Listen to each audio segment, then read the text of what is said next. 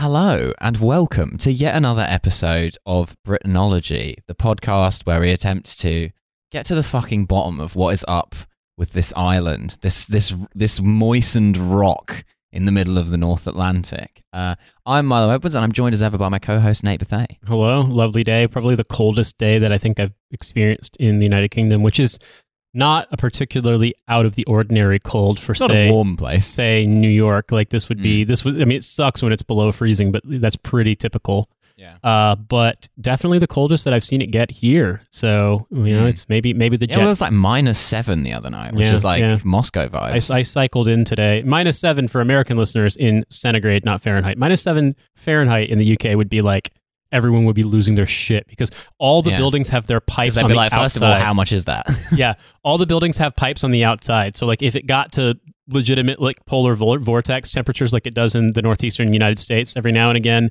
everyone's water pipes would freeze. Uh, Hmm. and it would it would be it would be a sad day. We'll put it that way because yeah, Things nobody to would look have water. forward to when the Gulf Stream stops. Yeah. Um, and uh, we are joined by a very special guest this week, Phoebe Roy. Hello. Thank you very much for having me.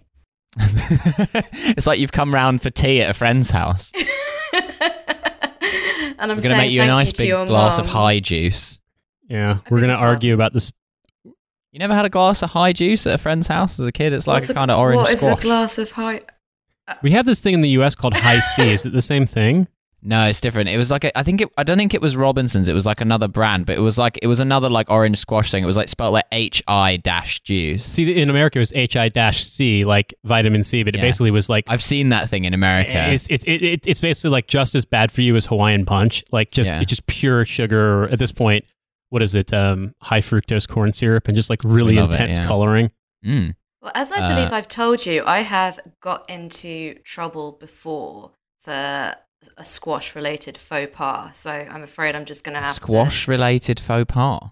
Yeah, I got accused of uh, classism because I said that orange squash and orange juice weren't the same thing.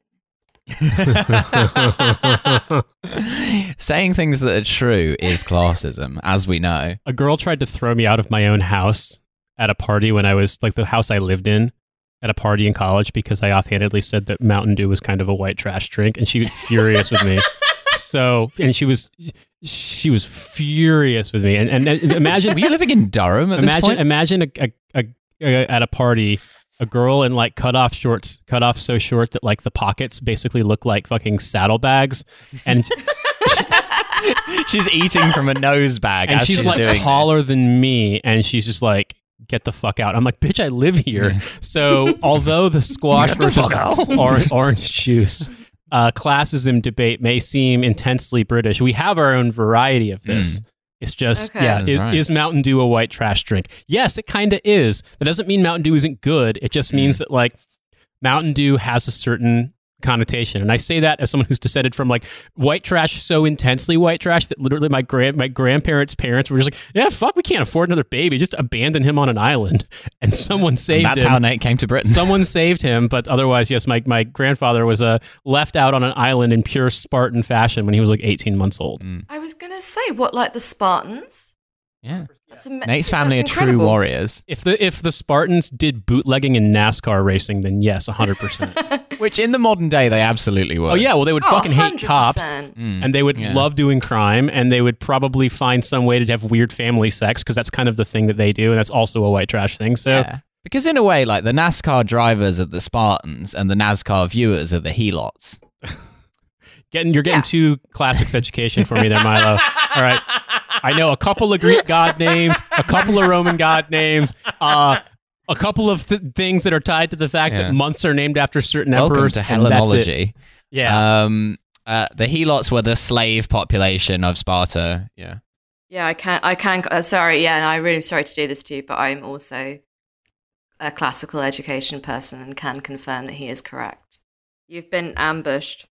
I know. One of my best friends from home actually got a classics PhD, so I am used to having this Mm. happen. But uh, the thing I would say is with NASCAR is that they um, it started out as just people doing bootlegging, and then they're like, Mm. well, some people have gotten really good at off-road racing, running from the cops with illegal alcohol. Yeah. Like maybe we could make this into a thing where they drive around in a circle and just turn left the whole time, and then people can Mm. watch it. and thus was born a, st- a sport uh, that is massively popular, especially in uh, North Carolina, where my grandfather's from. Um, There you go. Not a whole lot going Mm. on there besides that. That's in fact, my grandfather's hometown is not very far from um, where that incident happened that I've told you about Milo, where we got uh, what's the right word? Um, seconded, yeah, to be uh, hired help on somebody's private trash dump Oh yes. as part of a training exercise for special forces, and that was the guy who made us dig the sewer pipe in his yard, and then ordered his wife to go get us Bojangles chicken.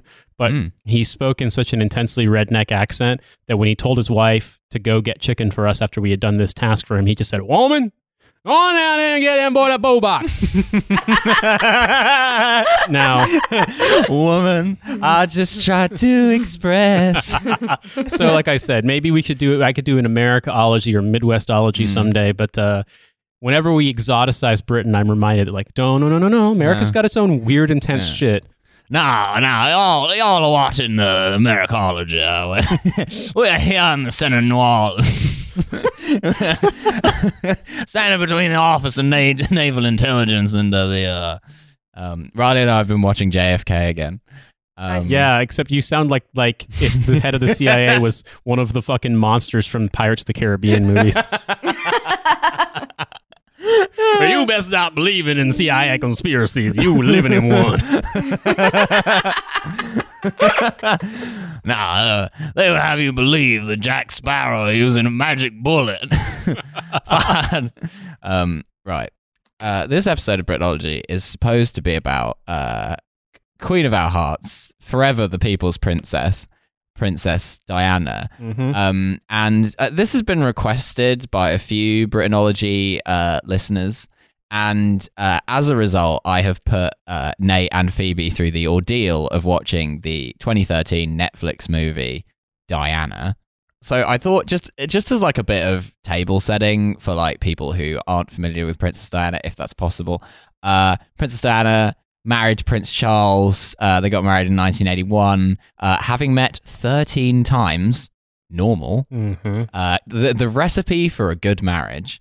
Um, and uh, basically the whole time Charles was having an affair with Camilla Parker Bowles, who is now married to. There was a whole kind of like media circus. They got divorced in 1996. Uh, she died in a car crash in Paris in 1997, about which there are a lot of conspiracy theories, which we will come to later. Yeah. America was also fixated on Princess Diana, but perhaps not in to the same intense degree. Mm. Obviously, I think the idea of having a royal family is just so bizarre to us that like there is a Mm. certain and because it's the the one royal family that well they also speak the same language as us and Yeah. they're not just like weird gilded pedophiles like they are in the Netherlands or in Sweden or whatever like where like the- the- that- they're much that- more advanced pedophiles. yeah, so that that that is just so much like it's easier to comprehend, I suppose, when it's not just like because I don't even Mm. fucking know who the the names of the various royal families in various countries that still have Mm. them. But the It's point being, Carlos in Spain, isn't it? Yeah, yeah, yeah, that one, that one too. The I one thought thing I he was, Thai got- guy who you I thought can't he say shit stood about. down, didn't he? he Oh, did he? he Didn't might stand down? He might have. I mean, I remember he was really involved with the the return to democracy in the seventies, and then he was. I don't know what's happened ever since, but I know that there's always Only in Spain could the king be pivotal in a return to democracy. yes, yes. Well, there's there was this there was this guy named Franco who was just Yeah. kind of James Franco. Yeah, exactly. right. Except before he got he took every PhD program in the performing arts in America, he was the king of Spain. He just has no age. Wait, excuse me. James Franco is famous for going to graduate Oh, programs. sorry, I thought you were genuinely talking about General Franco. like, that was in exile. He was like, I am going to go to the stage. I am going to become an actor. Okay? All my life I've been fascist generalissimo is not what I wanted. I wanted to be a star. so, uh, what I will say about Princess Di was that um, it was like on American tabloids. I remember seeing the tabloids, like the not you know the American Mm. ones. I can't remember the fucking names. It's been so long, Yeah, but yeah, yeah. grocery store tabloids basically. Mm. Um, and then when she died, obviously it was.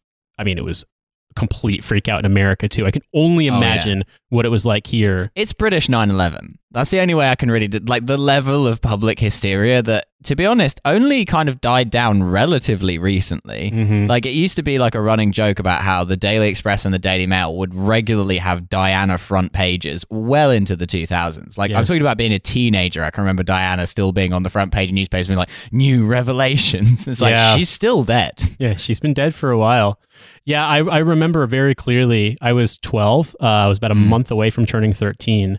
And uh, back in those days, it was maybe it's still this way. It was pretty common to have, you know, the newspaper delivered every day. And Mm. like in America, you'll typically have like in suburban homes, you'll have the the post box, the mailbox out front with like a a subsequent like rectangular container for the newspaper and uh, went out and got the newspaper and opened it up. And my family was having breakfast, and the headline was like Princess Diana killed in car crash or something like that. And my whole family was like, "Oh my!" Like my dad was like, "Oh my god!" Like the whole family just stopped. They're Mm. like, "I can't believe that. That's that's so insane." Like I remember, I can very clearly remember the moment of everyone freezing Mm. when they read the news. Uh, so I can, and considering this is America, I can only imagine what it was like here when people found out. Yeah. Well, I can actually, I can actually tell you because I remember it extremely. I remember it extremely vividly. Um, Mm. It was, well, it was, it was the because it was the weekend just before we were all due to be back at school, Mhm. and so I was having a I was having a sleepover at my house, and we'd gone to sleep with like the with like the radio on, and then the next morning I kind of half woke up and like half heard the news, but I was still kind of like half asleep. And then when I woke up properly, I was like, huh, I had a weird dream that uh, Princess Diana had died in a car crash. And um, like my friends were all like weeping. And I said, what's going on? And they said, oh, she Take really that, has just died in up. a, she really has died in a in a car crash. We were really 17 girls. Thank you. Thank you very Mm. much. Um, Reflecting your more edgy nature. Right, look, okay. you listen here. Um, and so I, so I sort of went downstairs and said, "Have you have you heard Princess Diana died in a car crash?" And both of my parents sort of looked up from their coffee and sort of went, "Oh." And I said, "Oh, aren't you aren't you sad? Don't you think it's sad?" And they just said, "No, we didn't know her," um, because my parents think that having a, which I agree. I, I mean, I agree with them that my parents think that having a royal family is an obscenity, um, and they're not remotely interested in either royal or celebrity gossip. You so go they were just downstairs and your mm. parents are just like looking at this guillotine in the corner going, I guess we bought that for nothing. yeah, like, What a waste of 1200 quid. Is that how much a guillotine costs? I don't know. I'm just ballparking it. I've no idea. Okay. I reckon you could make a guillotine for 1200 quid. Yeah, yeah. I sort of like the I sort of like the idea of like sort of getting in kind of quotes, kind of comparative quotes. Like, okay, well, look, I've spoken to I've spoken to one guy, and he said he'll do it for twelve hundred. Like, yeah, all right, you you can. I love the idea that can like for twelve hundred. your Hmm. weird vestigial respect for the royal family forces you to not use the discount wish.com guillotine. like you're just like, I just couldn't put them through that. I'm gonna kill it's like them, but, perspex. but I won't. I won't use that. yeah. Look, I You could do it. For, I could do it for twelve hundred, but I can't promise you that thing's not going to fall apart at the last minute. Actually, you have got to see something I fucking saw because I was researching. One of the things I'm really obsessed with is incredibly strange Princess Diana memorabilia Mhm. that you can buy. I mean, you can buy like Princess Diana shortbread, Princess Diana tartan, fucking Princess Diana t-shirts, and I found a t-shirt. And by the way, I want one um, because it's like I can't tell if this t-shirt was made as a joke or not. Can I see it again? It looks Hang on. like a, it looks kind of like a band T-shirt from the eighties, It but it's does. just covered with like Princess Diana and her dates on it. I'm gonna send this to Phoebe. Hang on. I, I uh the only thing I can you know it's funny that you mentioned that this was British 9/11 because the only thing I can compare this to in terms of weird memorabilia is the immediate Oh aftermath of God. 9/11. However, the pièce de résistance is this handbag that I found on Amazon. yes. For a Oh, hundred I, I actually kind of like that. That's kind of kinda- cute. It's quite wavy, and it says Princess of Mm. Hearts on it, and it has a little heart pendant on It there. does. That's- There was a has got shirt some that I shiny, saw- shiny gold hi- hardware. I, I don't Hmm. know if I'll ever find it again. I thought I might have it somewhere um, on my like shared like an old hard drive. But to give you an example of weird 9/11 mm. memorabilia before we move on, obviously, Yeah. I once saw a shirt someone took a picture of and shared online of someone had done like a 9 9/11 commemoration T-shirt, but they had only used Microsoft like clip art.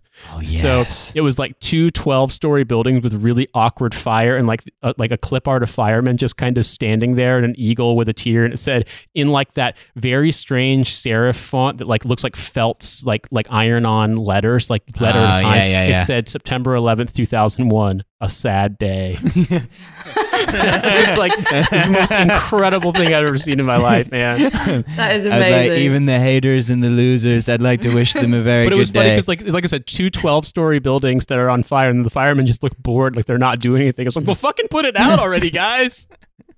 yeah, that was the issue.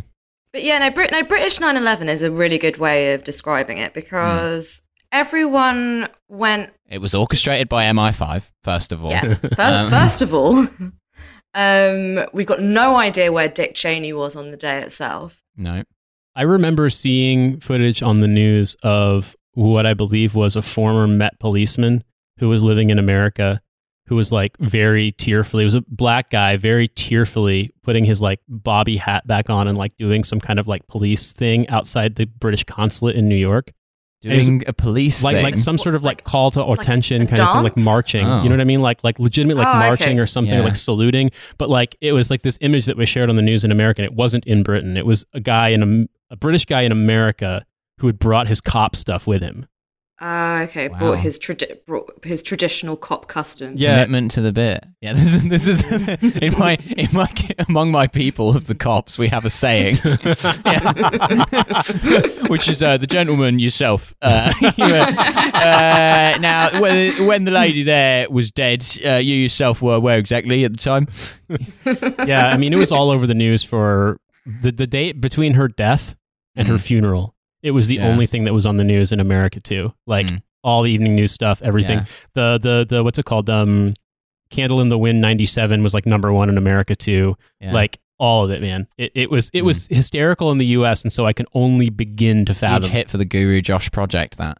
It was completely. It was completely mental. Mm. Um, and I, because I went to um, St James's Palace to kind of have a look at the at the, at the mourners because uh, Oh, you won't be needing this anymore. How much do you want for it? what with my what, what with my family's guillotine. Trying to get a bargain on St James's trying to Palace. trying to get it on like the kind of 1997 equivalent of Amazon Marketplace. Just Yeah. like no, no, no. We thought it was uh, we thought we were going to need it, but uh, turned out to turned out to be a botch job. As ever, the French are better at killing royals. Yeah i'm just imagining now 1997 amazon in britain is just like carbootsale.angelfire.co.uk Oh yeah, going Yeah, down a that's car right, that- booty. Oh, That is right. That is right. Um, yeah, because uh, my uh, my um my fr- uh, one of my friends from school and uh, my pa- and my parents um her, her her parents sort of got together and decided that it would be like a good and instructive thing Mm. for us to see like to see public hysteria Mm. and to see how like dangerous public hysteria was. Yeah, I had a fun childhood. Um, your parents fucking so- rule phoebe seriously i'm saying that unironically your parents kick ass Um, and so it was decided that we would be that we should be like you know taken uh, sort of sort of taken on a little little day trip to St James's Palace to see the mourners and to see the flat like the floral tributes and stuff. And I remember and I remember at the time feeling absolutely nothing and like wondering if there was something wrong with me because I was not even remotely moved by the sight of this, by the sight of all these flowers and the sight of all this kind of like outpouring of grief. I just thought that people should fucking get themselves together. Mm. Um, Which, is, which is an extremely British thing to feel, ironically. yeah, oh yeah. Ironically enough, Yeah. like it was the like it was the f- like it was the first time I was like I was I was sort of like acquainted with um with British people. Do, basically, like making any kind of Mediterranean display, and I didn't like it, not one tiny little bit. And then, No. obviously, we returned to returned to school, and and then it turned and then it turned into a whole kind of a whole kind of who like hoo ha like who was sad about Diana and who was not sad about Diana and it like and it re- and it replaced see you uh, clapping for Diana. Yeah exactly and it uh, and because it, replaced the uh, the previous year's hot topic of conversation about who had who had started their period and that just got blown out Who of the started water. their period of mourning for the people's princess? You know, it's funny Fully to me. blown out of the water. water My by my, the Diana my controversy. my take on it has always been that. M- Or my read of British people is that they're no less prone to hysteria. Mm. In fact, they may be more prone to hysteria, but like it can only be expressed in certain things. So Yeah. Mm. when like a designated th- moment is declared where one Yeah. can express feelings, that's Years of repressed emotions yes, are unleashed. yes, that's where you start getting shit like we talked about on 10K Post about like, you know, America does weird fucking World War II worship shit, but they don't dress up as Spitfires and have a conga line and cough on each other in the middle of a pandemic. British people do that. like, this is the same thing. It's like, hey guys, No. uh, it's the once in a generation chance to show emotion. You guys can show emotion. Everyone just loses their fucking If you mind. won't cough for veterans, you might as well go and live in Pakistan, in my opinion. Um, yeah, I mean, w- when all this happened, I was like four and a half, so I have memories of it, but they're quite hazy. I remember we were on holiday in Devon at the time, which is remarkable in itself because my parents hate this country and would never holiday here, and I don't know why we were on holiday in Devon. um, but yeah, I can remember like this tiny TV and like this like holiday let apartment and like all the adults being crowded around it and me being slightly bemused by the whole thing. So weirdly, I really relate to my four year old self. But I think there are two things that really recall it to me, which are first of all, there's a great Stewart Lee bit about Princess Diana dying and about how he went to look at the flowers and there was like uh, someone had left an inflatable model of ET, the extraterrestrial, amongst the flowers, and him just imagining the couple who wake up distraught about Princess Diana dying. And then and then she's like, "Well, we better leave a tribute because everyone else will be leaving them." And he was like, "Yeah, I was just gonna pop out and get an inflatable model of ET, the extraterrestrial." And she's like, "Well, you better go because there'll be a rush on those." um, um, the other one is that uh, Charlie Palmer used to do a stand-up bit, which was very short, which was just uh, "Lady Di," one of the first cases of nominative determinism. Yeah, I always appreciated. I was talking to Milo about this before we started recording. That the the way the French say Princess Diana, they just colloquially referred to her as Ladi D, and like it just has this bizarre. Like you shouldn't be using that in a normal like. Mm. Yeah. th- th- that should that should be like a- a turn of phrase used to conjure up somebody who's like a 19th century fop. Like that's not yeah, yeah. someone's name. Ladi Ladi D sounds like what if Candle in the Wind was done by the same people who did Dragostea Din Tei. Ladi Ladi Di. Why did she have to D? There was actually a um like floor filler Europop banger just the summer after called uh that was called Lardy D. But uh, Oh really? fine, go no. completely missed, missed out on it. Yeah, I um, Mm. I just it's weird because I guess I would have assumed the sort of logical connection was that seven seven was British 9-11, but like Mm. in terms of mass hysteria, No, people were not way more normal about 7 7. really. Uh, yeah, it wasn't like a big.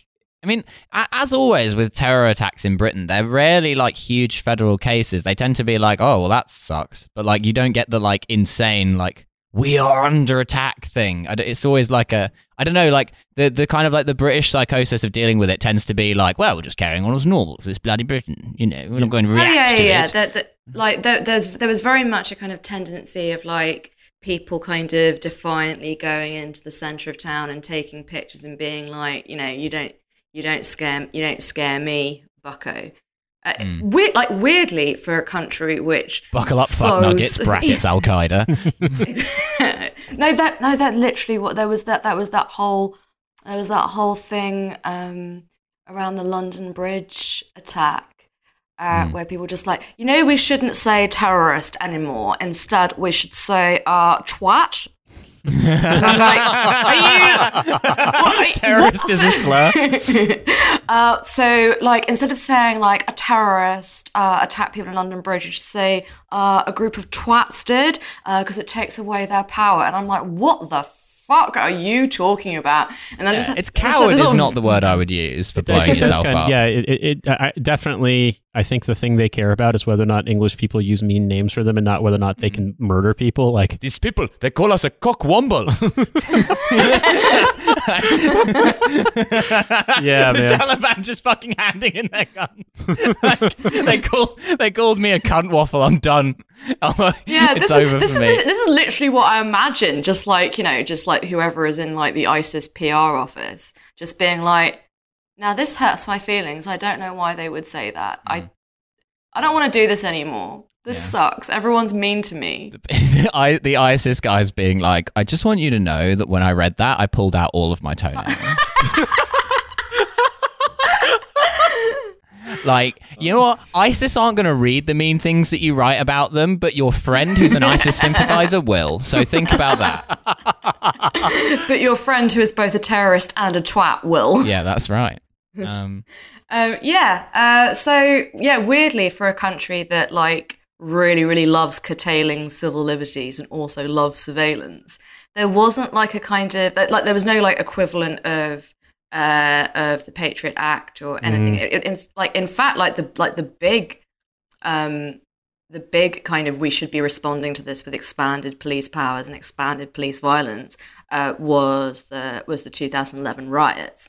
That was Yeah. that Yeah. that that provoked a very very different response. I mean, we had we had prevent obviously, but that which was quite insidious. Yeah, no, no, no, but no, it was very course- no, no, of to the course, American response. It, ju- it it wasn't so like like prevent was always like is always, always like struck me as a kind of much like kind of like kind of weedier little like little shit like compared to the Patriot Act, which is like a kind of big like kind of like big dumb bully, and then prevent is Mm. it's like it's like shitty little bastard cousin who's always like hanging around in the background. yeah, I mean, prevent, prevent. Basically, there was a story recently that in in the last decade, something like 600 children under the age of five have been referred to prevent. Like in one case, a, f- a four year old got referred to prevent for describing a game of Fortnite. Uh, I'm dead serious, but. America, obviously, you know, with the Patriot Act, they're basically like, building Islamic mosques in Fortnite. in uh in the Patriot Act, basically, you know, I can't even. We, we'd have to do a whole episode on it, but suffice it to say, we can snoop on anyone anytime. We don't need a warrant. We can suspend habeas corpus, and we have a secret Mm. prison island on a part of Cuba that we still Yeah. pay ten dollars a month in rent on to the Cuban government. Uh, Yeah. I don't It's know why. leasehold. yeah, um, but I would also say too that um, America didn't freak out in terms of national complete freak out after the Mm. first World Trade Center bombing or the Oklahoma City bombing, but obviously 9/11 was just like so the spectacle of it was so intense that the like greatest piece of terrorism ever conducted. Yeah. opinion I've and advanced on famously, many you know, my uncle worked at the Pentagon at the time, and um, my cousin, who was probably about nine or ten at the time when it happened, my uncle Stan McChrystal. was just like basically obviously was really worried and then he found out his dad was okay and then he Mm. was just like well they they knocked down a wall of the pentagon and my my uncle's like yeah yeah they did he's like so it's a square now That's right. Turning the Pentagon into Pac-Man. so i appreciate you know that's the that's how americans code by doing geometry That is. I mean, right. say, I mean, say say one thing about uh, about Osama bin Laden. He certainly had a sense of theatre. oh, he really did. i mean yeah. I, it, it, let, let's. It was it was a spectacle. We'll put Yeah. it that way. I I also, uh, before we move on, I just must say that one of the weirdest incidents of my life was uh, Mm. a reunion of friends from the army, where one of my army friends from California, his wife was a 9/11 truther and was trying to argue Mm. 9/11 trutherism with another army friend who was went to high school in Queens and literally watched 9/11 from the window of his high school. Like, it was just, it was such, and he was trying to be. He's like, "Can we please just not talk about this? Like, you're fucking insane. Like, Yeah. they didn't disappear the fucking towers with a laser or some shit. Like, I'm, I'm telling you, it happened. I saw the planes. Mm. But uh, yeah, yeah, you know, that doesn't mean America's not psycho. It's just psycho in a different way. Stop taking away the achievements of people of color. Stop saying it was a laser. 19 brave Saudi men died that day. God damn it. Sorry, that's a that's a joke. Some of them were Yemeni. Um, so, and moving on to Princess Diana. Um, we watched the terrible Princess Diana movie, and it was so much both better and worse than I could have hoped. Yeah. Uh, it came out in 2013. It stars Naomi Watts, who I should clarify just right at the top looks nothing like Nothing. Princess Diana. At all. Absolutely nothing. When I saw the Yeah. preview image on Netflix and the poster of the film, I was just like, is this just some other movie that's called Diana but has nothing to do with Princess Diana because she just looks nothing like her? Yeah. We trick you into watching a movie about the Roman goddess Diana just to wind you up even more. Well, because you know you're, you're just sort of like, hmm. There's three Diana things in the top results. Two of the photos are obviously Princess Diana, and like, and one of them is not. Now, granted, all three of them look like women Milo would date, but two of them are Princess Diana, and one of them is very much not. I respect a MILF. Why- Why does no one respect my respect for the MILF? Um, That's li- uh, like actually be fair. uh, Be fair on Milo. Uh, Princess Diana had uh, much more volume in her hair than he normally.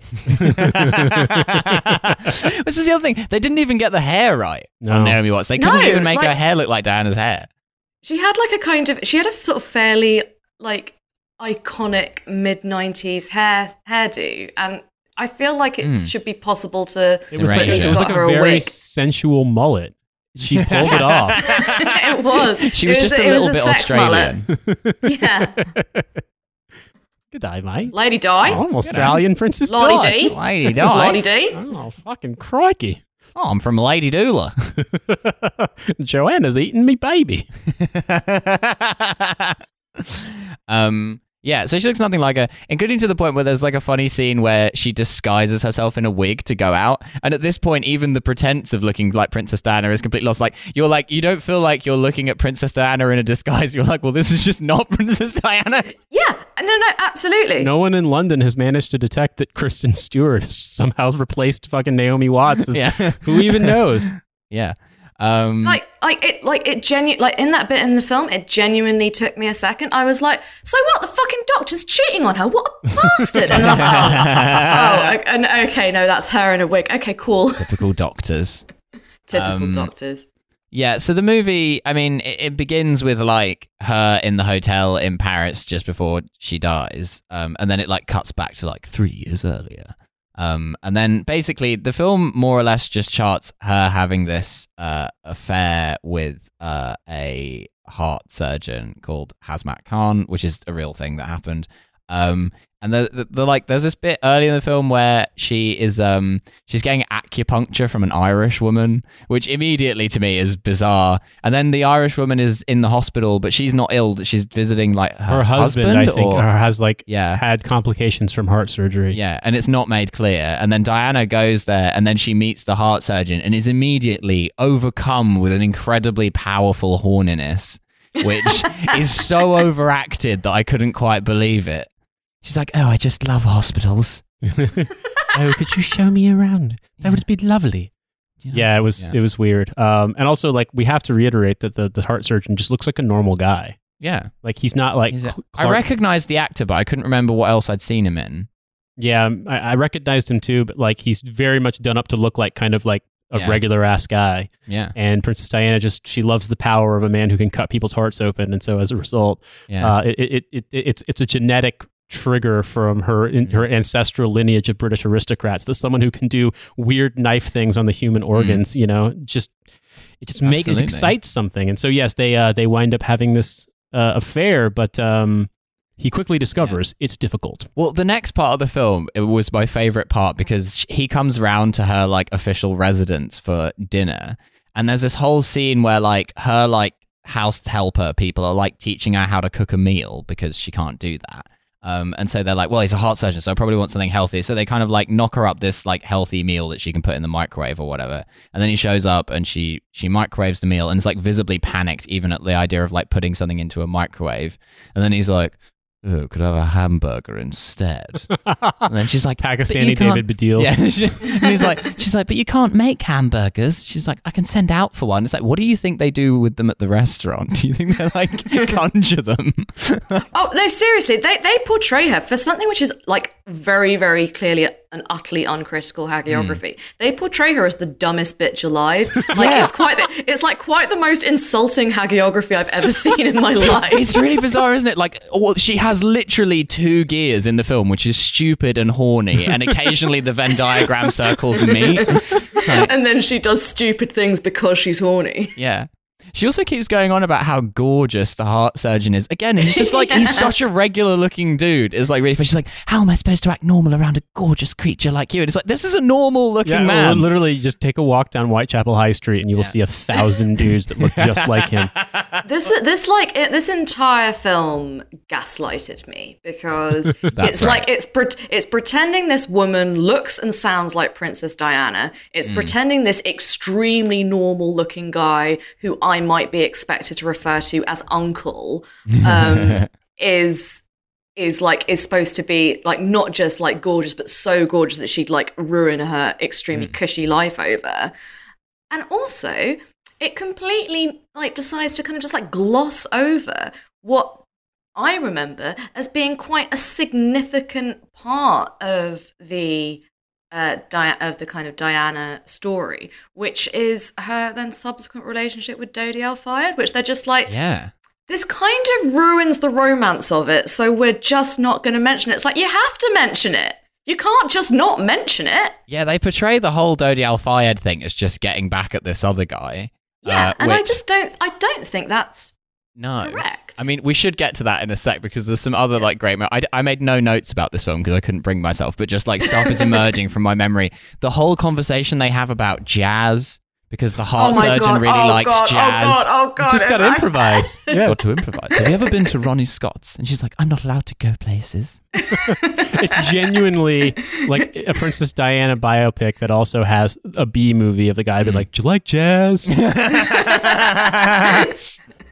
but that's Basically. a plot device. Yeah, yeah, yeah. Yeah. Then that, then that, and she has to wear this wig to go. At which point she looks like fucking Avril Lavigne. Like she looks nothing like Princess Diana at all. And then so it's an effective disguise. And they're in the jazz club, and immediately they start playing jazz, and the heart surgeon immediately like closes his eyes and begins like clicking his fingers like a beatnik. And it's like no one does that. Come on, I come just, on, man. It's it's yeah. I, once again, the, to, it, it's like if this wasn't a primarily British production, I would assume that this was a film filmed on location with no one who has ever been to Britain before. Like everyone in it's actually Yeah. Bulgarian. because also it, it, it makes no attempt it, like okay it makes an attempt but it does a very poor job of trying to Mm. convince you that this is 1995 london like it is so obviously contemporary london with Yeah. a couple of old cars and phones thrown in yeah, like, it- the bit where they go to a fucking big chicken cottage. Like you couldn't do that. Like chicken chicken shops existed, but they were small, grive. They weren't like the big chicken cottages then. it just genuinely looked like it does not maybe it's because it wasn't a high enough production value which Yeah. is a weird thing that i've seen happening lately Mm. where like films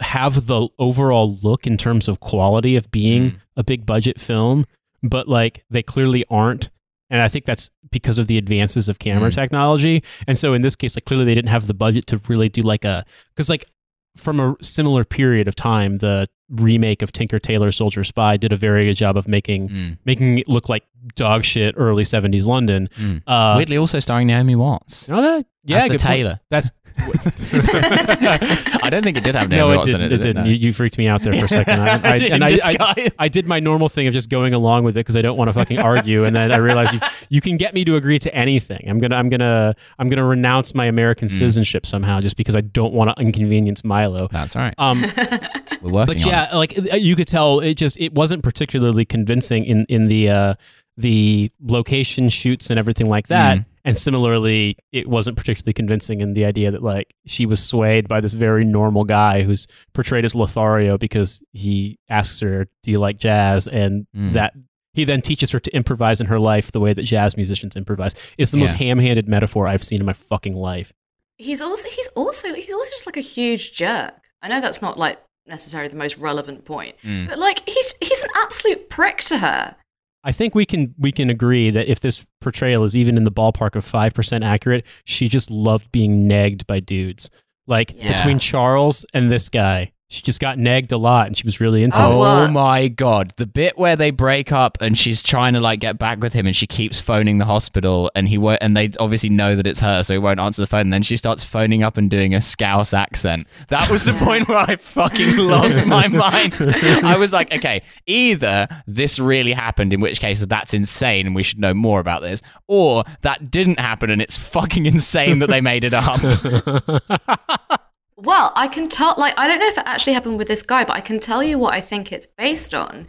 It's based on, um, she had, uh, like, when she was still married to Charles, she had an affair with one of his friends from Eton, who was this art dealer called, he had, like, a, like a stupid posh name, Oliver something. Um, and she she, yeah, she had, she had, Smith. that, no, but, like, somehow stupider. I, will I'll, I'll, I'll remember his name in a minute. Um, she, yeah, she had, she had an affair with him. Quinn. I'm uh, Siegfried Money-Coutts. oh, too real, too real. I think there might actually be a, a Siegfried amongst the Money-Couttses. Oh, yeah. Um, it's so funny that like, be a real Coutts guy. is already the name of a bank, and they're like, how can we just make it more clear? What was the one trying to go recently? relatable. Who was the reporter whose name was like Zora s- broker stocks or something like that. Oh, oh, I, I was Yes, Zoa Hedge yeah, Stocks. yeah. I was at I, Yeah, I was at Cambridge amazing. with her. I fucking love those names, man. You She's can't actually make this shit up. she's actually quite normal. I think. I think she just has a weird name, but um, yeah. Uh, Oliver Hoare, that was his name. Oliver Hoare, what a name. Oliver Hoare, and he and Princess Diana had an affair in the early 90s, and when it ended, she became obsessed with him and would sit outside his family home that he shared with his wife and three children and ring up just to like hear like just to hear his voice and then hang up. She like once rang him like 50 times in an hour or something. Jesus. Subsequently spoken to by the police. So I suspect that either this is just what she did in the aftermath of a of a sundering. Just getting a phone call in the middle of the night, and it's like, and you're like, Diana, is that you Hello, again? it's Lottie D. It's Lottie D. Hello, it is Lottie D. It's Lottie D. I'm not Lady Di. I'm a different person. I was wondering if you would I'm, like uh, to Lady- have I'm- sex with me. Huh? I'm Lady Di. Welcome to Blind Date. I'm just loving the idea that like we're we're sold Lady this, Cilla Black. we're we're, we're Lady sold this Cilla fiction of Princess Diana as being just sort of like stately and reserved, when in Mm. fact she's just sort of like an overstated caricature of Alanis Morissette, but with blonde hair. Man, someone recently showed me a picture of the guy that Alanis Morissette wrote that album about, and it's just Uncle Joey from Full House. yeah, yeah, yeah, and just the, again a fucking normal looking man, incredible. I'm just there's the I, look look I don't I'm just saying that for a certain kind of you know I don't want to sound like a fucking pickup artist dude but there is a weird power that being being a regular ass dude in between like the ages let's say 30 and 45 has on a certain kind of well let's say partially or in some capacity insecure young Mm. person could be male could be female there's lots of dudes who like older guys as well I don't Mm. know what it is but you will see that odd con- uh, connection of like woman who then goes on to sell 20 million copies of an album is completely fucking heartbroken because of Uncle Joey from Full House. Like, but it happens. It happens. Yeah. So you know what? If you're if you're nearing 30 and you're you're a dude and you're worried that your sex power days are over, they're Mm. not. It'll just get really weird. I actually would have preferred it if Naomi Watts, instead of doing the incredibly weird, like, it, like faux posh voice, it's just like, oh, well, I'm not allowed to go anywhere. If she'd have done, uh, like, instead the Alanis Morissette voice. um, I'm not allowed to go to the jazz club uh, because they might recognize me. I get followed by the papers. That would be great. I would have appreciated Then she that. find then she finds out that the jazz is on in a theatre, and then she's just like, "Are you fucking kidding me?" Do I have to go down on you here too? Fuck. Yeah. no, I, I like the because the like the voice is really really weird. Like, um, it's the it is the voice that American and Australian actors think is the like it, think is the received pronunciation upper class English voice, but it's not. Oh, it's, mummy. it's not, but it's not actually correct at all. Like, if you No. listen to like actual members of the royal family, you basically can't understand a fucking thing they're saying. Oh yeah, they sound like a Um, broken diesel engine. Like, the, like the voice she. like the like the voice she is actually doing is is a Liz Hurley voice, but like specifically Liz Hurley and Austin Powers. It's like it's like a kind of joke version of a 60s you like to shag now or shag later? because yeah, the royal family and the way they talk is so. You learned English from a parrot that learned English 300 years ago. like, it's genuinely incomprehensible. it's a traditional parrot that teaches the royal family English. It's called being English. If you don't like it, there's the door. Um, it's just fucking wild to me. Speaking of fucking terrible performances in this film, can we have a brief moment to discuss whoever the fuck it is who's playing Paul Burrell, Diana's butler, who keeps coming and going and like, listen, boss, just need you for a couple of minutes. I'm sorry, is this man supposed to be a builder? Like, like what did what do they think royal butlers sound like? Yeah, I, I I feel like this is lending credence to the theory that this is a film set in Britain in which no British people actually participated in the direction of. I half expected him to start calling her the gaffer. Like I was like, I just like if you've ever met anyone who works in a royal household, like they're the most like freakishly buttoned up people because they spend all their life just like learning ridiculous titles and protocols and like they all sound like this. Like is like the the real people are like like uh, that guy Patrick, who's like a kind of like royal mind or whatever in the first half, who's like, Mm-hmm. "You've put me in an invidious position." Like, yeah, that's Yeah, what those people sound like. Or like if you've seen the first season of The Crown, Tommy, the guy who's like the protocol guy who Mm. advises the Queen that uh, that actually uh, that David shouldn't be allowed to come back to Britain because he was literally a Nazi and was trying to fucking you know set up a Nazi conspiracy to fucking take over England. They're like, yeah, kind of a bad guy to have in this country. Um, Paul, like Paul Burrell showing up with like just his like kind of arm arms absolutely full of like of like Vivienne Westwood dresses, and then just being like, "Where do you want me to put these, Diana Love? Just stick them over the armchair." Uh, I, I I really like. Oh, blimey, there- women be shopping. how there are precisely three types of character in this film, and they are Liz Hurley Poshos, Mm. uh, jolly chimney sweeps Yeah. of different of different regions, and either very very wise or very very backward brown people. Those are the two. Hmm. Those are the three characters in this in this film. Like my like my favorite bit um, is when she meets the doctor's Pakistani family. Oh fuck! It's so mental. and his I think it's either it's either supposed to be his mum or his grandma just uh, gives him gives gives her the kind of the like the Wikipedia version of partition and basically just like so so so so and that was your husband's your that was your husband's great uncle. What what you got to say about that? Hmm? And Diana says oh I'm so terribly sorry and that seems to be enough for this woman and it's almost like when they were like when they were doing the script they're just like she's supposed to be a kind of decent and empathic and compassionate person. We we have to. If she's meeting this Pakistani She's got to family, we solve the empire. we have to have maybe something about the horrors of the empire in there, and then just like the and then just like the director being like, okay, fine, but make it quick.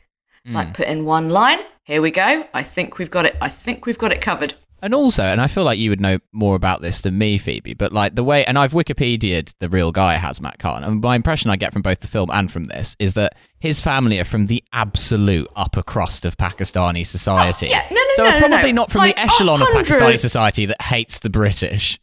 like a hundred percent. I mean, uh, well, I mean, in in Pakistan, like uh, everyone, everyone, everyone suffered rich or poor from from partition. It's not, it's not, it's not really as I, I suspect that you would get a lot of hostility to British, to certainly to certainly to um, British rule and the Raj. I think relatively across relatively across society. How, however, like it's like it is offensive in the extreme that you're supposed to think that this family are like, oh, look at the white angel when they're literally just like, our son's a top heart surgeon. Like, what the fuck? What do you do? You shop, apparently. Yeah. she has lots of geezers. She's like She Dave does have lots of Courtney. She's lit, yeah. Well, if, if there wasn't one woman who was just shopping all the time, how would women know to be shopping? You know, Hmm. She's a role model. She's an exemplar. Mm, that is right. yeah, that is that is true. That's a fair Um, point. And then eventually, once she gets back from Pakistan, the verdict of the family is that they they like her, but they don't want him to marry her because they feel like it will be too much of a circus.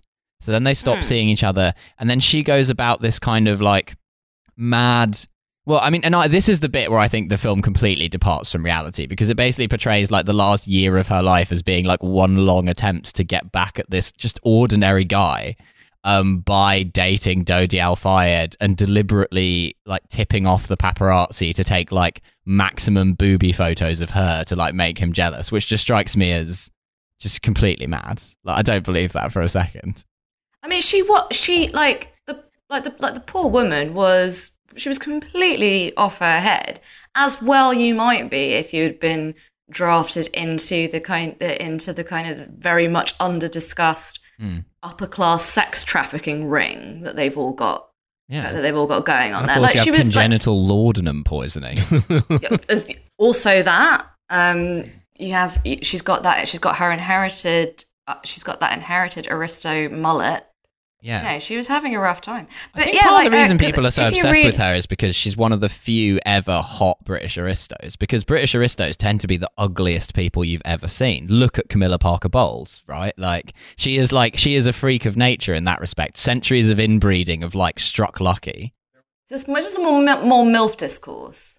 Yeah, that's right. It's not really discourse. I mean, is anyone going to disagree with me that Princess Diana was a MILF? Uh, there was a uh, Am I wrong? there was some trading house in Scotland that recently got in trouble because they like had a guy who was they appointed who was I think a lord, a Tory lord from Scotland, uh, and it was like he couldn't be in two roles at once, both like in government and then also in this trading house. But there was some article about this, and they just posted his photo, like his like House of Lords photo, and it was the weirdest face I've ever seen in my life. Like it was just too big of a head and too small of features. Like it looked like it looked like you had done a really really good character generator sort of simulator in a video game where like the sliders let you make people look like Mr. Potato Head and it's like that's what these people look like by and large Lots of them look like they're wearing a sort of Buffalo Bill skin suit of themselves. it's a very odd. Uh, so yes i mean i don't think anyone would disagree that diana was hot mm. and that she was still hot you know in 1997 uh and i mean fuck i mean she's jesus christ i just realized she was younger when she died than i am So she now only, she was Mm. only about 36 or something. Like, you know, Yeah. let's, Y- y- yeah, let's, set- let's settle down on the idea that she might be expected to look like an old hag. Well, no, but, but you know what? I'm 36 and I look like shit. So, I mean, like, quite frankly, there's not an expectation that you're going to stay. Something about being royal in that era, though. She did look older than that. Like she looked good, but she kind of when you look pictures of her, she doesn't look like a 36 year old person. Not because she looks old, but just because of like the old fashionedness of how like There's a certain kind of like artificialness. Like, it just, Yeah. it's weird to imagine her as actually being a person that you didn't see in like a badly printed photo. yeah, like she has this kind of like like uh, ageless kind of quality um, of like not really seeming too adult to be 36. Yeah. Um, But she looked like that at 19 when she got married, when she was, I mean, she's lit, like the whole thing was like set up. very like weirdly cherubic. Yeah, but like, the whole thing was like set up by her by her grandmother, and she was like she was also like picked for him by Camilla. Like it, it's really like properly kind of sort of creepy kind of brothel vibes. Wait, so Charles and Camilla were just like, my girlfriend and I saw you from across Yeah. the bar. We liked your vibe. yeah. We buy you a drink? I wouldn't worry. There's no history of any creepy or pedophilic things happening have, you ever, have you ever done any FFM? like, Di- like Diana shows up and, it's, and says, "Look, it says here, cute couple looking for a third. And I feel Polly. Her sister's called Polly. You thought we were going to do cocaine in this back room. We're just going to talk about polyamory. I don't do cocaine, I do opium. yeah, I mean, we, we've uh, we've basically established that this film is poorly made and departs from reality, but like could get made because of the remnant hysteria around Yeah. Princess Diana. Well, and also because of Netflix, and that which we've talked about on TrashFuture, but they're just like infinite budgets for making like insane and buying. Actually, I don't know if they made this one because it's quite old relative they to might Netflix. have, yeah, or they optioned it yeah, after they certainly optioned made, it. Yeah. Yeah. Uh, and just like yeah, like I mean, there's so much Princess Diana content on Netflix. Like like you and Phoebe were both saying, like if you just put Diana into Netflix, you will be met with a wall of like documentaries, like B movie shit, Mhm. um, B movie in both senses of the word. White Uh, jazz. yeah, exactly. Um, but yeah, the, the the section of the film with Dodi Firehead is really weird because there's all this like, oh, it's like Diana being sexy on the yacht and like on on on her phone to the fucking paparazzi to make sure they get the best like shot of her ass or whatever. Um, it just is very just incredibly normal. Diana famously loved the paparazzi, as we all know. Um, and uh, and it's weird because it doesn't give any treatment to Dodi Al Fayed or their relationship at all, even though they were supposedly going to get married, and he very much died in the car crash with her. Um, and the closeness of their relationship was, broadly speaking, the origin of one of the major conspiracy theories around her death, uh, as propagated by Muhammad Al Fayed, Dodi Al Fayed's incredibly normal Egyptian billionaire father. Uh, it was it, ha- it happened really relatively uh, relatively soon after after the accident that uh, Muhammad Al Fayed started saying that that, that, that something that's, that that various things didn't add up, and then publicly accused uh, specifically Prince Philip, which for some reason I find the like the funniest possible person responsible, because if anyone if anyone's planning that kind of that kind of shit, it's clearly the Queen. Like it's it's clearly not Yeah. Prince Philip. Um, and yeah, he, he he explicitly publicly accused accused him of it, and it was through a kind through a sort of mixture of media hysteria. Uh, I suspect that I suspect there was some uh, some suspect race stuff in there as well. Uh, it so beca- it's just like some kind of Dago's accusing me of plotting. I've never plotted in my life. yeah, yeah, pretty. I mean, pretty much. Uh, it it it was very It was very successfully turned into a sort of joke, kind of laugh, like sort of laughing stock, and then and then and then it turned into one of those things where people said, you know, it's it's weird that a lot of stuff doesn't Mm. still properly add up about that. Like, how how do you? I mean, it, it was an otherwise empty tunnel. How do you?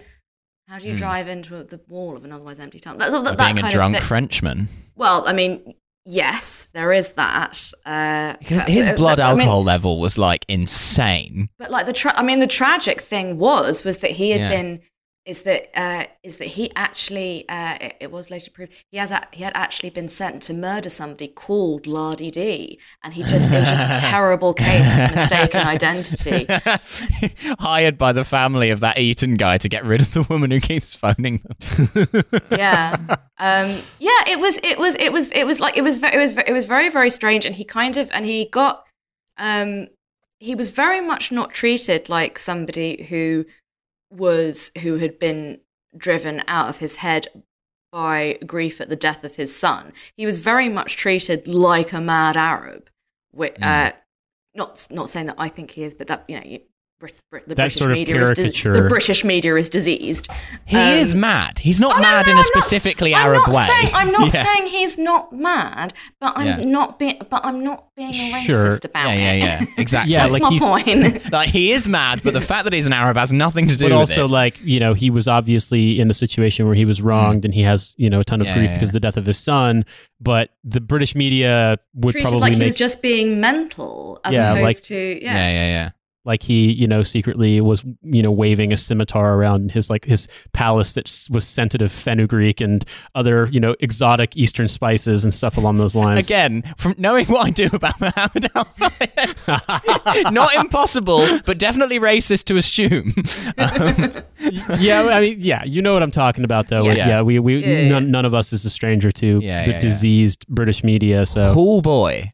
Yeah, and um, so yeah, so there were so there were some conspiracy theories around it, uh, and then there was uh, an even more interesting, like a kind of community peer pressure exercise in insisting that um, that what had happened to her sons was the saddest thing that had ever happened to any children in the history of in the history more or less of the world And right. there was a uh, and there was a there's a there's a really good um Eddie Izzard bit about the death of, about the death of Diana and she I believe at the time was forced to apologize for one bit of it when and it, and it's uh, to, to to my mind it seemed like a very anodyne observation which was just that um she, she goes on to say and uh, my my mother died when uh, I was uh, I was 6 and my brother was 8 and uh, and no one gave a shit and it and it and it and it caused a it caused a furore and this is and this is a furore which exists even now so like when Prince Harry does his does his mental health for the blokes shtick um Blokes. the blokes yeah When I was over there in Afghan, I said, you know, I know one or two things about a mad Arab. So let me let me just say I've been there. and uh, my gra- my granddad Philip never never never encouraged me to talk about my feelings uh, uh, because he because he killed my mother. So uh, so He'd always say, so that would have been an uncomfortable conversation to have had. mm, Uh, yeah, so that so there's this like there's this there was this very strange obligation to pretend that uh, that Harry's struggles with his mental health a were like having a mental illness as opposed to just completely normal and reasonable grief at your beloved mother dying in a horrible and unexpected way when you're 11 years old. yeah, Uh, in the prime of her milf years. and exactly, I mean, that's presumably what, what bothered him the most. Yeah, um, absolutely. about, about it. And uh, but but also uh, people sort of develop this kind of weird sort of cry bully insistence that we are supposed to pretend that Prince Harry was He's not the son of Major James Hewitt. I'm Okay, first of all, we'll, we'll get we'll get onto that. No, Bly, to pretend, Bly to pretend that Prince Harry was having to negotiate NHS mental health services. Um, that was like there was very much this kind of weird sort of collect sort of collective delusion when he started talking about this kind of thing a few years ago that he was having to kind of go to his GP and be told that there was a 18 month waiting list and then be offered group CBT like that's not gonna happen is it and Listen, matey, bloke to bloke. and Been and, having and, a bit and, rough since about 97. and any anyone who anyone who said that the idea that Prince Harry was having in any way a relatable experience with his mental health was was sort was sort of treated like they'd like like they'd driven the car themselves. It was it, it was it was and is absolutely mad. And there's another and there's another thing just about the uh, the current uh, memorialization or uh, the current the current phase of the Diana insanity is somebody pointed out a, a few years ago that she was very very popular amongst uh, amongst ethnic minority women of a certain age. Uh, Hmm. This is not something that uh, that I'm particularly aware of because all of the ethnic Yeah. minority people in my family are men, um, and also communists. I've heard a lot of so- people mention that the Caribbean mums love Diana. yeah, the cat like the uh, cat, but like but not but but like the but like the Indian mums as well, and like mm. um and like I like like I said, like my my Indian family are of like, the MILF. Those my Indian family are all men. That's weird. Mm. Huh. Yeah, they, they they are all men. So this is not something that I that I that I was. But it, it seemed it seemed a little unlikely. But okay, you know, fair enough. And then this got turned into if you have anything to say whatsoever about hagi- uh, about hagiographies of the British aristocracy, that is racist. You're insulting so- the feelings of everyone's Caribbean auntie, Exactly. And and that and which that, are a and group that, that and are famously respected in Britain so much that we definitely respect their citizenship rights. yeah. like like like exactly like since like don't don't don't don't give don't give me that shit that you suddenly care about the Caribbean aunties. Um, but yeah, the like the other like the other like kind of particularly sort of um uh not mental, but I think like like odd given the professed politics of the people who are who are espouse it who espouse it. Uh, people like to make an awful lot of uh, these very famous pictures of her uh, of her hugging AIDS pa- AIDS patients, and Mm. I'm not saying that this was this was like means that she was a bad person. She was probably a relatively decent person, if very very damaged and very unwell. Um, but Great Scouse accent, though. terrific Scouse accent. Uh, but I but I don't Oh, see how there? if you're even sort of nominally somebody of leftist political Mm. positions, how you don't just see that as just this ferocious, damning indictment of the British media at the time, as opposed to something actively saint-like about her. She was just a decent rich rich lady doing decent rich lady charity stuff who behaved decently to a sector of a sector of society that there was a concerted attempt by the British media to demonize beyond like beyond all like possible imagination. Like I can't like I can't believe that um that the coverage of the AIDS crisis is like within my lifetime. Like it's Mm. it's it's so like if you like like look at the kind of wit- sort of Wikipedia articles of like uh, Wikipedia articles of like like kind of journalists, like kind of grandees who are all around, kind of who who all been around for like a very very long time. Yeah, look up their position on the AIDS crisis or their paper's position or whatever, and it's always just so disgusting that you almost can't believe what you're looking at. Like if you look at like Andrew Neil's uh, line when he was the when he was the editor of the Times. Oh, oh, I can Like, believe it. oh no, no, no, no! Like, of course you could believe that it's bad, but like, you can't believe just how bad. He literally said what was going on. The sort of like this is you know th- serves them right for being sodomites or whatever. Like this is Yeah, yeah, yeah. Uh, it, it wasn't explicitly religious, but it was the same as in America, where like evangelicals said that it was you know God's wrath and that kind of a thing. yeah. It's a weird he, thing to say when you've been to boarding school. Piers Morgan famously, when he wrote for the Sun, literally like wrote a column where they were like, you know, if gay people hate Britain so much, we're going to raise money to pay them ten thousand pounds to leave the country. Yeah. like in like 1990. Oh we're yeah, gonna yeah. create, we're gonna do gay Aliyah. we're gonna make a, a little gay homeland somewhere. Fucking hell. Jesus, yeah, that's yeah. So I mean, like, yeah, British media was is, is was is insane now and was worse then. Oh yeah, yeah. No, no. I mean, they've. I mean, that that their new their new thing is their new thing is trans people, and it's very much same as it ever was. It's very much from the same playbook. Uh, but yeah, there's there's barely a journalist working who has clean hands. A journalist working who has been working for a long enough period of time who has who has clean hands in this regard. And and I like I said, I full I like I fully accept that it was a very fundamentally compassionate and good thing for her to do, and it was a valuable thing for her to do to be uh, to be doing it uh, doing it publicly because it went some way to inoculating against the utter odiousness of the British media's coverage of it. But again, that doesn't necessarily that's not the that's not the defense of the civil list that people seem to think it is. It's just an indictment of our fucking horrible media. Yeah. And everything about her life is an indictment of our horrible media, really. Mm.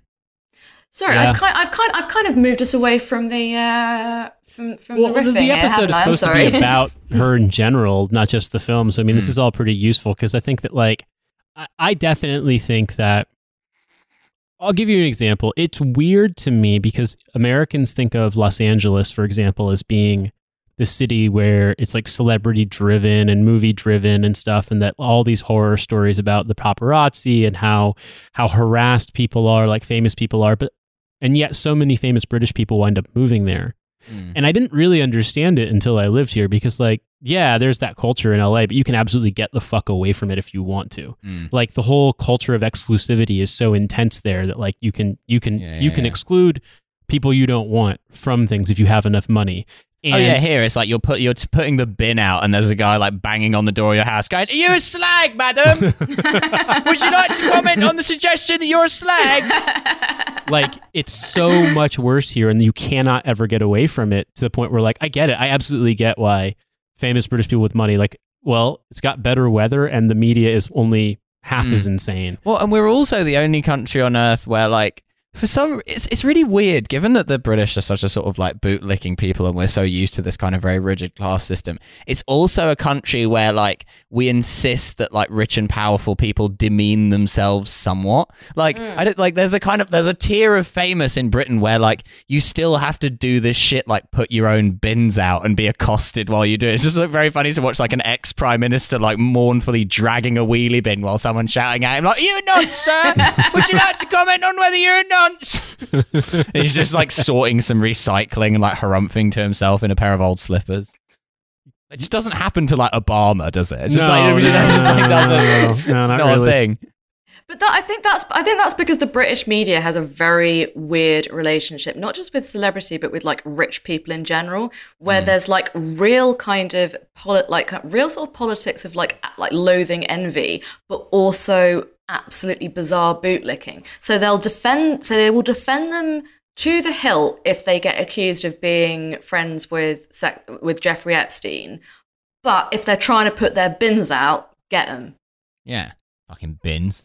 Yeah, I mean, it's just. British people do care a lot about bins. Oh man, I mean, I should do an episode on bin discourse. I live on a dead end row, and we've been having problems getting our bins collected. And I've never seen the neighborhood WhatsApp group chat so incensed. like I have learned the depths of British bin psychosis in a way I hmm. thought I understood. It's like you think you can understand it conceptually, but it's not until you experience it that you realize like it is like one of the the third rail, if you will, of British politics. It's like Mm. people lose their shit about the bins. I've Yeah. never heard people talk shit about other wards in Southwark Council until I saw they're like they're like, well, I bet they get their fucking bins collected in Dulwich Village, the pricks. it's just like, damn, y'all are insane. the, the stuff that you tell me about your neighborhood WhatsApp group makes me convinced that this country is completely doomed because a lot of these people are kind of your age, right? They're no, they're like, all older. They're all, Right, the younger people don't really engage as much. It's just Right, more of like a hey, it's good to be aware. Well, I didn't have the impression that people on that street are that old. I feel like most of these people are like under 50, right? Yeah, Like, we're most of them talking- under 50. Yeah, yeah, yeah. And so this is like kind of people who like you kind of expect to be like relatively sane. Like they're not boomers, right? Mm. But like, but no, they are. They're already becoming like yuppie, NIMBY motherfuckers. Mm-hmm. Like you're talking about how they're all conspiring to get like restricted parking on their street because Mm-hmm. they think people are taking advantage of the free parking. It's free parking everywhere within two miles of that place. like, yeah, they're they're furious about that. Yeah, well, apparently someone was parking their enormous sprinter van, and that was blocking the rubbish. The the the it interfered with the bin. it did. That's it why- interfered with the bins, and they lost their fucking minds about it. So yes, I think that uh, much like much like uh, bin culture, British media culture, and the intensity of how they hound people can only really be understood if you've seen it in practice. And I feel like Diana's story is like a case study of it, where like that's an entry point for Americans to understand Britain because they know the whole she Mm. was harassed by it and stuff. But like you don't Yeah. really know it until you get a chance to come here and see like yes, literally anyone who gets Yeah. in the public eye gets treated this way. I've also had a difficult relationship with scooters. And so whenever I go to Deliveroo, it's a bit, you know, triggering. I have to send the butler out for it. Difficult to kind of look someone in the eye who's on the scooter for me. who is this that you're Prince Harry. This is still this is still Prince Harry. I, you know, I respect the blokes on the scooters. I know they're having a tough time with the gig economy, but for me, the scooter, it's a bit, I, you know, I can't look one. You know, I, I feel No, I I- feel somehow I feel inclined to defend fellow redhead born in September 1984 who went to Afghanistan and married a black woman slightly older than him. Damn, you are the American Prince I Harry. just can't take this slander. And I'm also balding in the same spot. You know what? It all comes full fucking circle. yeah, yeah, yeah. You also, your mother also had an affair with a British Army major. God damn it. yeah, that's one of my favorite conspiracy theories about Diana that I feel might possibly be true because the amount that Prince Harry looks like James Hewitt I'm is sorry, kind of unreal. it's definitely true.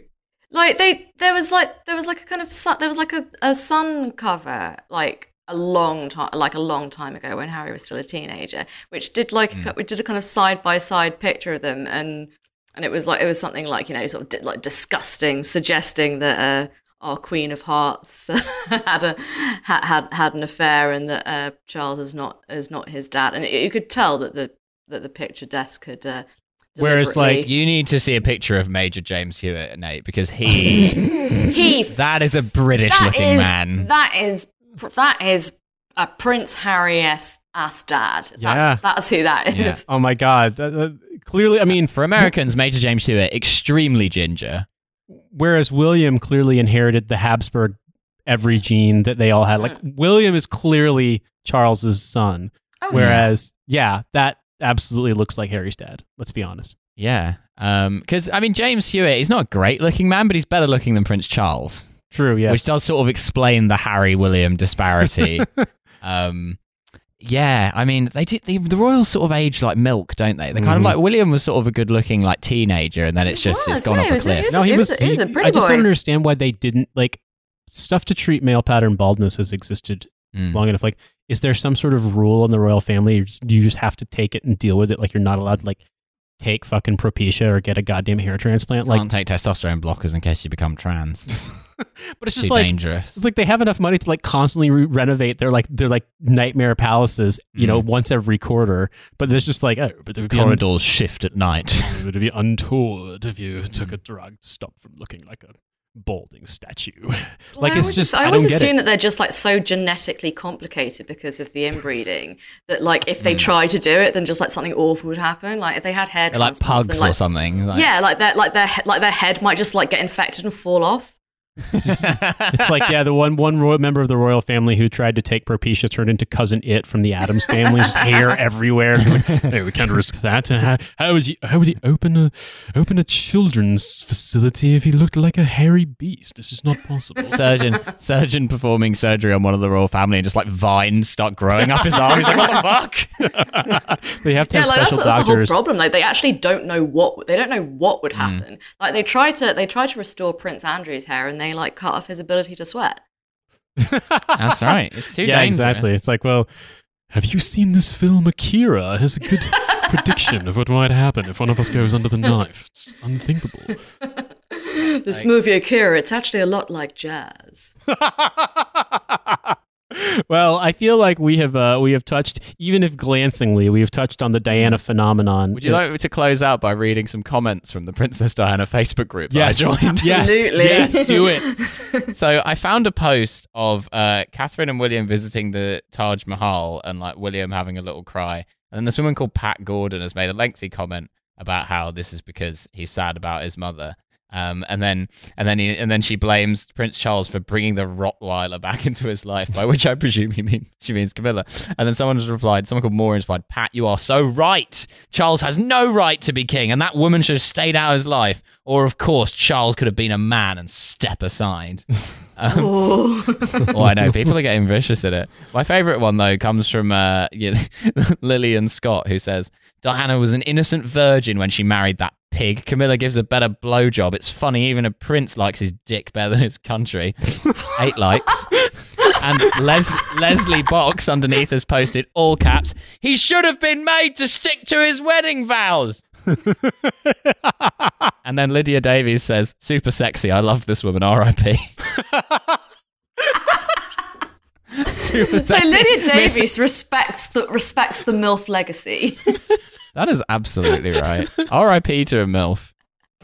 A MILF taken too Sorry, soon. Les- Leslie Box. Leslie Box, that's right. That's not a that's not a real person's name. That's a bit. I don't know what to tell you. Oh. Leslie Box, if you're listening, write in. Uh, and Thanks we'll- for being a Patreon subscriber. Thanks How being- did that happen? I have no idea. I have no idea how that happened. But uh, yes, we appreciate you. We appreciate that you Yeah. Like our show you. We that much. you. Yeah. Yeah, we do. We too communicate in all caps when we're Yeah. mad about uh, the royal family and the wrongs perpetuated by Princess Charles, Princess Charles, Yeah. Prince Prince Charles, and Princess Yeah. Diana. So Nate and I communicate in all caps sometimes, but it's only if we've sent each other a screenshot of something really annoying and have just written, shut the fuck up, shut the fuck up, shut the fuck up. happens more often than you might think. yeah. Think on your sins. Um, so uh, I think that about that about tears it. Yeah, I think so. Mm. Thank you, Phoebe, for making time to talk Princess Diana, talk Lottie D with us. Mm. Thank you so much for, for letting me come on and talk about Lottie Talk D. about Lottie Well, D. fucking Lottie D, is it? Yeah. But in Lottie D, Queen of Arts, is it? I, I believe in a democratically elected head of state for arts. it was, our, it, was our, it was our less popular version of Cardi B.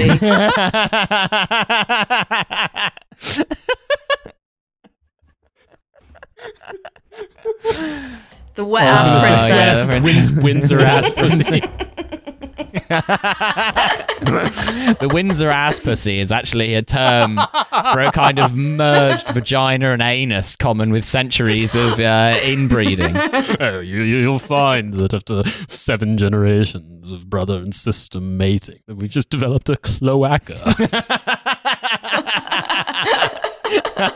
Oh, it's quite convenient when you get used to it. um, Phoebes, do you have anything you'd like to plug? Uh, yes, uh, I co-host uh, 10,000 posts with TrashFuture host Hussein. Uh, you can follow us Sexy at Indian doctor, 10K Zain Kesvani. sexy, sexy Indian doctor and normal looking who man. also likes, who also has made me go and listen to jazz. Um, and you can follow us at 10k posts pod, and we are launching our Patreon next week. So if you'd like to support Mm. Yeah. that, you'll be Probably able to. already be launched when this comes out, I suspect. It probably will. Um, so check that out in the future. By which I mean And now. also check, mm, but, but by which you mean now. And you can also check out me and Milo's Seinfeld podcast where we talk about yeah, Seinfeld. no, we don't. We stay on topic about as well as we stayed on topic in this episode. But you know what? Yeah, It's pre- yeah, pretty good much. times. It's called Masters of Our Domain at, at Masters of Pod on Twitter. We also have a Patreon. You can subscribe to that.